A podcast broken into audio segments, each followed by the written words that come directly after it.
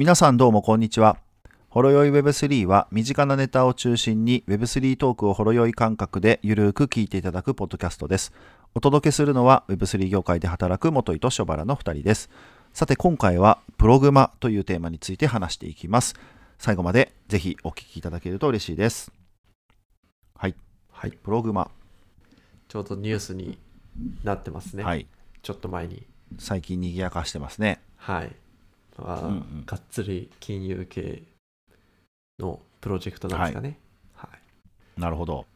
まあ、ちょっと日本、なんて言ったってうん、金融の U みたいな会社がやってきてるからね。そうですね Web3 に乗り込んできたみたいな感じだよね。うん、いやーですね。でもやっぱ、日本人は多分使うようになっていくと思うんで、ちょっと今のうちからおとうん大々的にいろいろ動いてるっぽいので、その辺をちょっと話せたらなっていう感じですね。はい。うん。プログマ。まあでも、もともと、えっ、と、三菱 UFJ の信託銀行からので、でというか、うんの普通の社員だった人がプログマを今年の10月に法人登記して、プログマっていう会社を立てているみたいですね。これって会社として関係があるの？なんかその資本関係みたいな。あ、資本関係はあります。あ、もちろんあるんですね。あります。うんうんでその上で、うんえっ、と、もともとそのプログマの、えー、と事業というか、プロジェクトを信託銀行の中でやっていた、えー、と方が、えー、と代表として、えー、と信託銀行を辞めて、プログマを立ち上げて、でそれ多分しあの、うん資本も三菱 UFJ も入ってるはずですね。なるほど。うん、うん。で、プログマって、いわゆる、まあ、プログ、どうやら、プログラマブル、プログラマブル、プログマ、クロ、すいません。プログラマブルか。と、えっ、と、はいトラストの、なんかこう、造語っぽいですね。あ、そうなんだ。うん。なるほど。アルファベットで書くと確かになんかこう融合してる造語っぽい。そうですね。最後に見えるかな？T が、最後に T が入る。最後に T が入ってるだけだよね。そうそうそう。うんうん。まあでも結構昔から活動していて2017年ぐらいからあのいろいろ三菱 UFJ の信託銀行としては動いてるっぽいですね。でた中で途中からプログマっていう名前になってやっているプロジェクトで、えー、とセキュリティトークンですねとかユーティリティトークンとかステーブルコインとか、まあ、大きくこの3つがメインとして、えー活動というかサービスやっているっていうような感じですね。はい。で昔からずっとやってるやっているのはいわゆる ST ですね。セキュリティトークン周りを昔からやっていてで最近多分ニュースでいろいろ取り上げられてるのはステーブルコインの方じゃないですかね、ああ、そう。そのイメージはあります。うん。なんでもうただ、もともとはそうセキュリティトークンそうです。をベース。セキュリティトークンのが多かったですね。うんうんなんでまあいわゆるでもリアルワールドアセット系は全部やってるっていう感じですかね。うんうんとなるほど。セキュリティトークンとリアルワールドアセットは結構あの同じ意味と近いと思っていいんね、うんほぼほぼなんで不動産をトークン化して売買とかなんかそういう系ですよね、はいはい。とか資金調達とか、ううんん。そっち系ですよね。をやってたと、うん、とか。でステーブルコインもいわゆる法定通貨っていうところにペックされている通貨なんでいわゆるこうリアルのワールドのあの資産では資産というかお金もお金もその一種のリアルワールドアセットなんですよね。うんうんうんでユーティリティトークンもどっちかっていうとこう従来のポイントとかちょっと前のエピソードでポイントトークン化っていうやったじゃないですか。なんかああいう系も確かポンタのやつでね。そうですね、なんかああいう系も基本的にポイントもまあ価値あるものをトークン化してっていうようなところなんで基本的にはこのリアルワールドアセット系を網羅してるっていう感じですね。なるほど。うん。やってえっ、と実はこのセキュリティトークン周りだと,、えー、と不動産か。不動産のセキュリティトークンだと,、えー、と日本市場で7割持ってるっぽいです。おおすごい。だからがっつりなるほど。ちゃんと一強ですねほぼ。ちゃんと実績作ってやってるっていう感じですね、うーん。結構僕もこのど。周りはそこまで追ってなかったんでここまでとは思わなかったんですけどそれこそ不動産とか三井物産とかと一緒にやったりとかあと温泉旅館をなんかセキュリティトークン発行したりとかなんかいろいろやってる方みたいですね。なるほど。すごいですよね。うんうんうん。規制ある中で、まあちょっとし市場が大きくないのかなとは思うけどでもそれで7割ってほぼ独占してるようなもんなんだね。ほぼ独占だと思いますね。ね、うん、うんすごいですよね。で、はい。でも一応このプログラマ立ち上げるときに多分 UFJ があの、うん。資本関係として多くなっちゃうと、まあ他の金融機関入ってこないと一切 Web3 の良さないじゃないですか。ななんていうの？そうだね。UFJ 分散ってかまあうん。そうそうそうそう。UFJ だけとかいわゆる赤い銀行だけあって青と緑やらないみたいなとかそれぞれの銀行が別々のプロジェクト立ち上げちゃうみたいな話だといわゆる今の中央集権的な組織から何も変わんなかったりするじゃないですか。っていうのも意味ないよねそれだと、うん。うん。っていうのもあってだからどうやらささっきの株式は49%以下で UFJ は収めてるみたいですね。なるほどなるほど。だから他も他にはどんなとこがおもうここ大手だらけなんですよね。NTT データとか SBI とか、はいはい。あそれこそみずほ信託 SMBC とかあとはうんうんうん。JPX か、はい。その辺が JPX って取引所だよね。あそうですね。はい。うん。だからこの辺、へこの辺がもう連合体として関わってるっていうのが、うん。まあこのプログラマっていうプロジェクトですね。ーうんうんうんでまあ。ここまで聞いただけですごいね。すごいですよね、まあ、まあ金融系の、うん。あの長たちを。金融系ですね、うん。ST やってて。集めて ST やらステーブルコインやらお金回りと資産関係をがっつりやってるプロジェクトで、でまあいわゆる価値あるものをトークン化していくっていったところでいろいろやってるっていうようなイメージですかね。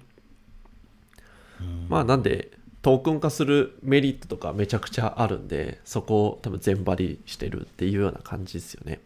逆にうんうんスタートアップとかがなかなか入りにくかったりもするじゃないですか。なんかその領域、金融系の領域とかって。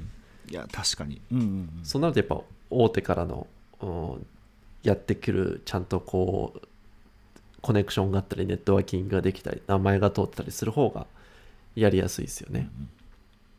確かにそうですね特に金融ってこうブロックチェーンをこう受け入れるのかなんかこう、うん受け入れざるを得ないと思うんだけどまあちょっとね業界的にすごいディスラプトされちゃうんじゃないかみたいなそうことですねもあるから。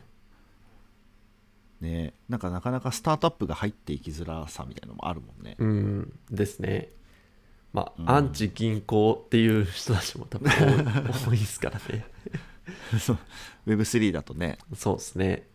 逆にそこにアンチだけど本領域で入っていくっていうところがすごいですようんね。うんうん。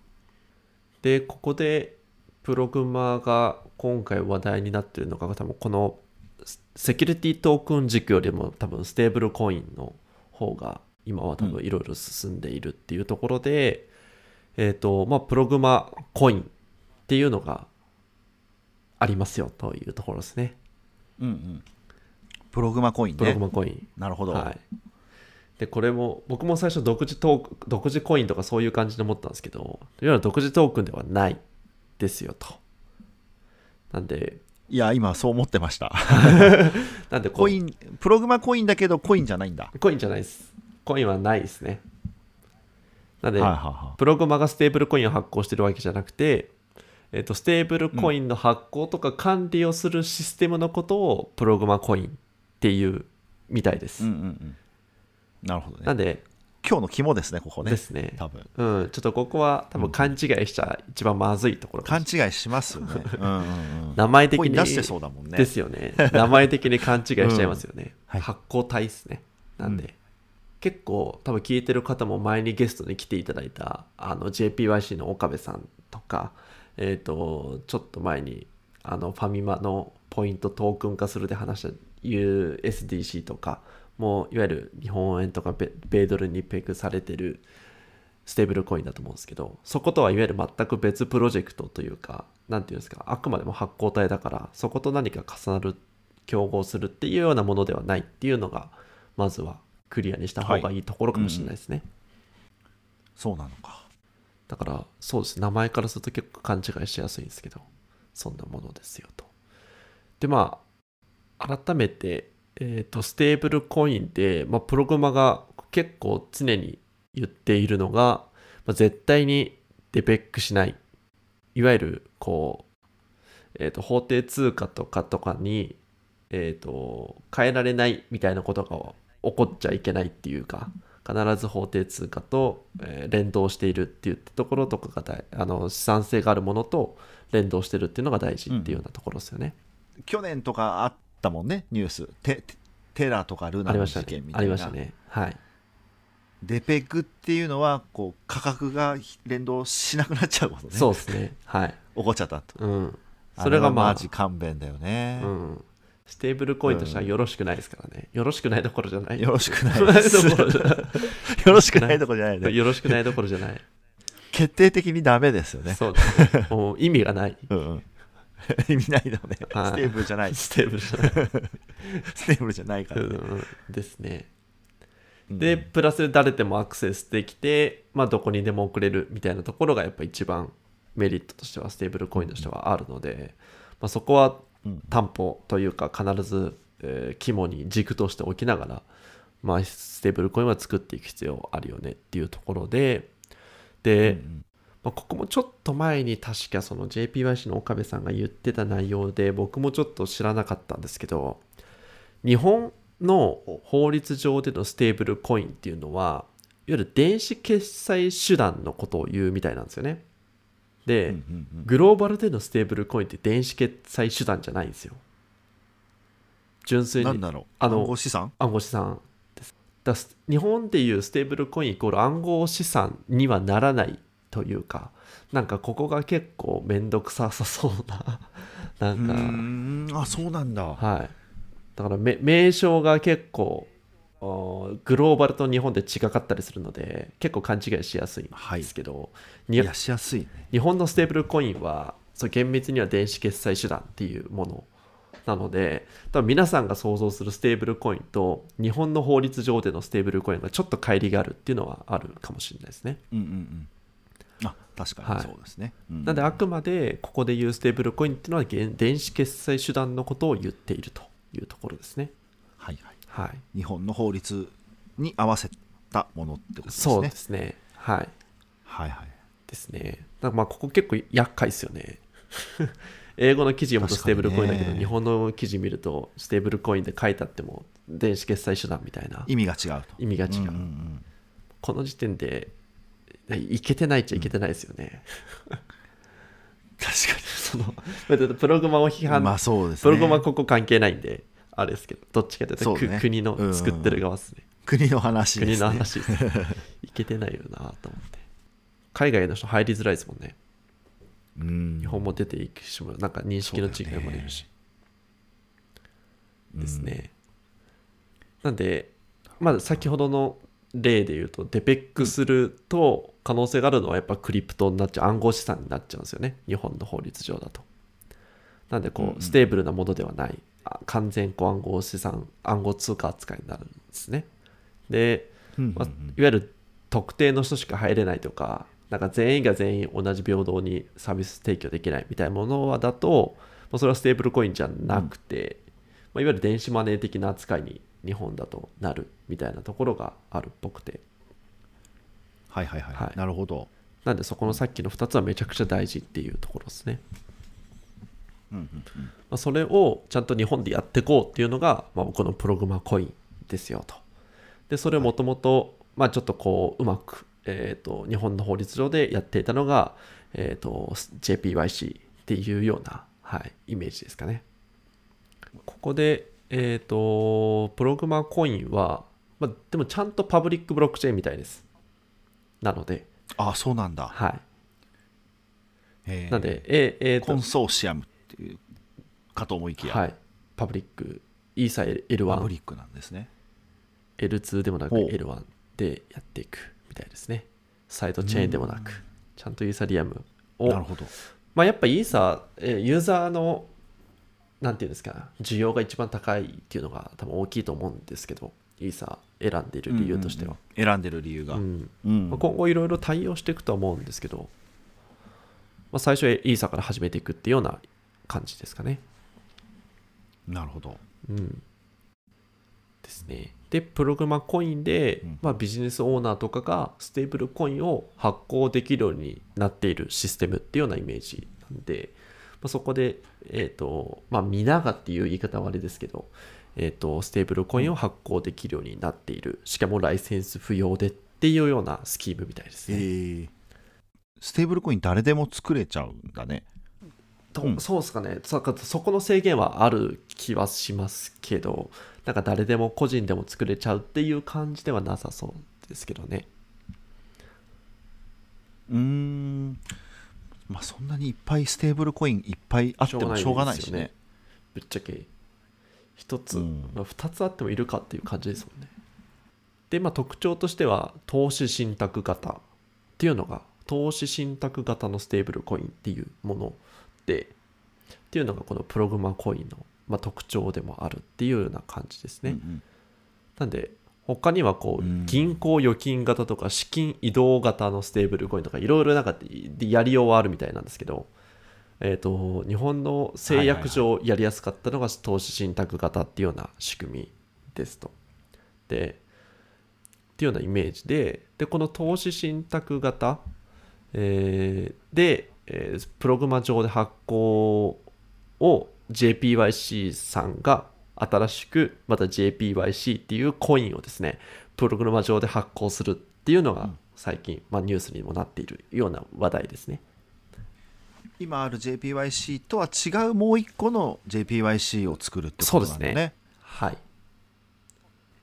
それは互換性あるんかね？ちょっと気になる。あるんじゃないですか？そこ含めての多分互換性ないと逆にやる意味ないですもんね。うん、そうだよね。多分互換性持たせていくと思いますけどね。で、なるほど。そこで互換性持たせることによって JPYC が同じ企画でやっている USDC とも連携ができるようになっていくっていうような世界線だと思いますけどね。サークルが絡んでるわけですさねさそうですね。JPYC を介してサークルも絡んでくるっていう感じだと思いますね。いわゆる USDC 企画で JPYC は作られてるので、うんうんうん。そこの企画に合わせてるんだ、うん。プログマもそうですね、企画にそうですね、なんか JPYC がプログマ上で発行して、もともとの JPYC と互換性を持たせていくことで、みんなの企画が合っていくっていうような感じじゃないですかね。いや結構 JPYC とあの関係が深いんだね。このプログマは。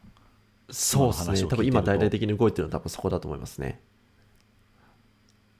うん。まあでも元祖ですからね。元祖というか、まあ、ちゃんと,、えーと先行ししてやっててこれだけ、えーとつ使われてて日本でステーブルコインといえば JPYC でしょっていうなってるぐらいじゃないですか。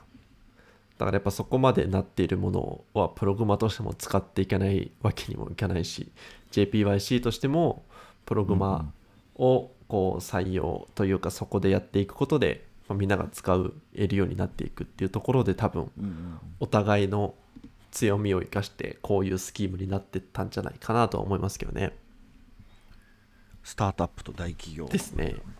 を背景に持つ会社が組んでるってことですねこのステーブルコインの領域でなんでこの JPYC はその他の通貨とかとのこう仲介役ハブになっていくっていうようなイメージみたいですね。なんで USDC ととか、はい、もうじゃあにそこのハブを JPYC が全部担っていくっていうような使われ方をしていくっていうところで、でそれはさっき JPYC はもともとあの資金決済法上で、えー、と前払い式支払い手段がもともとの JPYC ですよね。なんでそこでうんうんうまくやっていたところで、えっ、と新しく、えー、とその時って金銭での払い戻しができなかったんですよね。前払い支払い手段の時の JPYC。そうだったね。だけど、うんこのプログラマ上で発行した JPYC に関しては、えー、とそこの金銭の払い戻しができるようになるっていうようななんで先ほどのステーブルコインになっていくっていうような、はい。うん。電子決済手段になっていくっていううん。いわゆるですね、はい。なるほど。いわゆるグローバルのステーブルコインにイメージがちイメージするイメージに近くなってくってことなんだね。ちゃんとお金に戻せるとか。なんで JPYC としてもいい世界線なとは思いますけどね、うんうんうん。うん。これは国内の取引所とかで扱われるようになるのかな？どうなんすかね。まあなってほしいですけどね。なってほしいよね、今国内のステーブルコイン国産のステーブルコインが国内の取引所には上場してないですね,、してないですね。SBIVC がああれあれ USDC かとかもニュースもありましたよね、そうだよね。うん。まあ、でもなるんじゃないですか。プログマで発行された、うん。JPYC が扱われるとかねね。なってくるとより使い勝手が良くなる気がするよね、逆にそういう取引とかこうもっと Web3 の世界に JPYC が入ってくる入ってくるというかなんかそことのハブにもなってくれないと逆に日本だけで発行するステーブルコインって CBDC でいいじゃんってなっちゃう気はするんでそのデジタル円ですの方ですね。いわゆる中国で進んでるデデジタル人民元的な扱いのものでも別にだから利用用途で言うと別に変わんないじゃないですか。そのそこと取引が Web3 とかうん。のビットコインがとかとの交換とかができてこないと。うんうんうんそっち側やっぱやってほしいですけどね。うん。だからバイナンスもここにバイナンスジャパンか。厳密に言うとバイナンスジャパンとか。ほう。あとまあ昔からやっている銀行さんとか。もなんかこのステーブルここのえーとプログラマコイン上での、まあ、ちょっと厳密にそこまで情報ちょっとすみません詳細はあれなんですけどここも絡んでいろいろステーブルコインとか、うん。えー発行していくみたいなところ関わっていくっていう風になってるっぽいですね。バイナンスジャパンも12月になってあれですかサービス開始していて、来年あたりじゃあ何かこのプログマとや絡める何か。かねえもしかしたらプログマ上にステーブルコイン発行するとか、うんそうですね。やってくるんじゃないですか。です、うん。ですね多分。やってくるんはいだよね、これ多分。やってくるんじゃないですか。どうなるんだろうな、いや銀行さんもやるとは。も絡んでるみたいですからね。なるほど。すごいですねでも。いやなんかねあのプログマのイメージちょっと本当に全然情報を追ってなかったんで知らなくて、なんかそのステーブルコイン発行するのかと思いきや全然ちょっと今日聞いたらやってることが違って、ですもう少しなんていうかうん金融業のなんていうかこう Web2 と Web3 をなんかこうつなぐみたいな、うんうん。うんそんなシステムっぽいというかところもあるというかそうですね。素晴らしいですよ。こう Web2 の会社と、うん、スタートアップが組んでやるってところもく組んでやるのかちょっと分かんないけど、うん。いいですね。JPYC と一緒にやるとか。でも逆に国がここまで動いてて 国国というかこう日本のいわゆる従来の伝統的な銀行がうん。ここまで動いてて、ここまでこう支援してでスタートアップも入ってきてっていう国ってなかなかないというか結構すごいことじゃないですか。で多分日本のこのステーブルコインとかこういう系だとある程度この枠組みはもう出来上がったと思うんであとはこれをどう進めていくかっていうところな気がしますけどね。うん。そうですね。あとはやっぱりあのなんか国際的な企画とかがなんか出てきた時に日本だけまたガラパゴスにならないといいなとかね。まあでもそこはさっきの法律うんそうのっすよね面とかも、まあ、そこは注意しながらですよ、注意しながらとか絶対やっちゃいけないことですよね。ですね、だからやっぱ、まあ、プログラマーのコンセプトにあの誰でもアクセスっていうのがあるので、そういうふうにはならないんだろうなと。そこはちょっと。思います。また島国になっちゃダメですよね。そういうところでも。はい。そうですね。まあでも USDC と JPYC が連携されているだったりとか企画が揃ってたりするので、まあそこをうまくうんうん。やっていくっていうところですよね、今の世界基準の米ドルと紐付けてやっていくっていうところですよね、いやまあでもすバイナンスも応援していると、すごいですよね。でも応援というか入ってるし、うん。ここまで来たかっていう感じですよね、なかなかこう結構関係者をまとめるのは大変いそう。だねやめちゃくちゃ大変じゃないですか、大きい会社なうん。で、ん、めちゃくちゃ大変ですよね。だってもう規制もあるしそこかいくぐって、ライセンス云々とかいろいろあったりとか、でちょうど形枠組み決めてこれを出してきたっていうのはすごいですよね。で逆に今までってなんか日本ってどっちかっていうとあーわかんないです。あれですけどむしろ渋沢栄一とか坂本龍馬も海外からのものを日本に持ってきてみたいな感じのことが多いじゃないですか、まあ、ソフトバンクもそうですしあのいわゆる車とかも結局海外から技術だけ取ってきて日本で作り直して海外に売るみたいなことをやる傾向あるんですけど、なんかこういうスキームとかが逆にこう日本から海外に出てく形のをなんかうん、Web3 文脈でもっと出てくると面白いですよね。今のところないもんねなかなか他に、ね。よく言われます。結構聞きますよね。ね。日本って国押し上げてるけど有名なプロジェクトないよねみたいなのは海外目線から言うとありますからね。そこを乗り乗り越えるというか覆すプロダクトになっていってください。ですね。ぜひって感じですね。ね。これは、まあ、こういうとろころから利用者が増えていくといいですよね。まあちょっとこうね。魔界系のちょっとよくわかんないところのサービス使ってもらって結構やっぱ大変じゃないですか。ユーザーからすると。だったらやっぱこう EFJ さんがやってるんで大丈夫ですっていう方がやっぱユーザーとしても入りやすいし。持ちやすいし、うん。うん、そうだね。頑張ってほしいですね。そうですね。SBI とかみずほとかもね。あと SMBC とかね。結構銀行系もなんか手を取り合ってる感じだもんね、連合体ってすごいですよね。ねまあでもメガバンクが手を結んでと、うんこうでもこれ見てると連合体って聞くと僕結構 Facebook のリブラを思い出しちゃうんで。うん。えそれは途中で飛んだするんじゃない。です。僕は大丈夫だとは思ってますけど、うん、どう大丈夫だとは思ってますけど。結構 Facebook のリブラも大企業を集めてビザとかマスターカードとか入ってって頓挫したじゃないですかしました。そこのやっぱ既得権益はちょっと気になっちゃいますよね。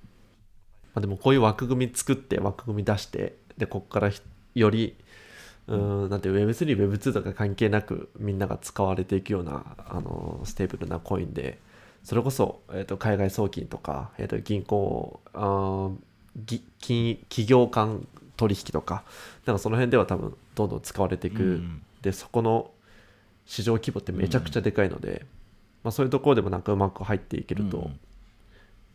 よりここはもう必須になっていきますよね。ビジネスをするにはこれ使わないといけないとか。そうですね。そこまでうんなると一番みんな幸せでハッピーだとは思いますけどね。そこまでつ使わなきゃプログマ使わなきゃいけないみたいなところまでそうですね。行きたいね。うん、ぜひ頑張ってほしいですね。はい。そんなところですかねプグマ。ちょっと結構金融系の難しいことが少し多かったりはするんですけど、うんうんうん。あのファウンダーの、えー、と方が書いてるノートとか、えー、とかなりコアな情報とかちゃんとこうなぜプログマができているのかとかなぜ、えー、とうん。オンチェーンにん資産を載せる必要があるのかみたいなところとか結構このファウンダーの方が結構書いてくれて、えーそれこそ投資信託型のステーブルコインの説明とかいろいろ書いてるのでもしちょっとポッドキャスト以上に気になった方は見てみるとめちゃくちゃ勉強になるのでぜひ、うんうんうん。ちょっと概要欄に貼っておきます、えー見てみよう。うん。はい。お願いします。そんなところで、はい。最後に番組気に入ってくださった方はぜひフォローお願いします。また番組で話をしようトークテーマの募集もしています。Spotify の各エピソードの Q&A のコメント欄、または Twitter でハッシュタグ、ホレオ Web3 とつけてツイートお願いします。お願いします。ありがとうございました。ありがとうございました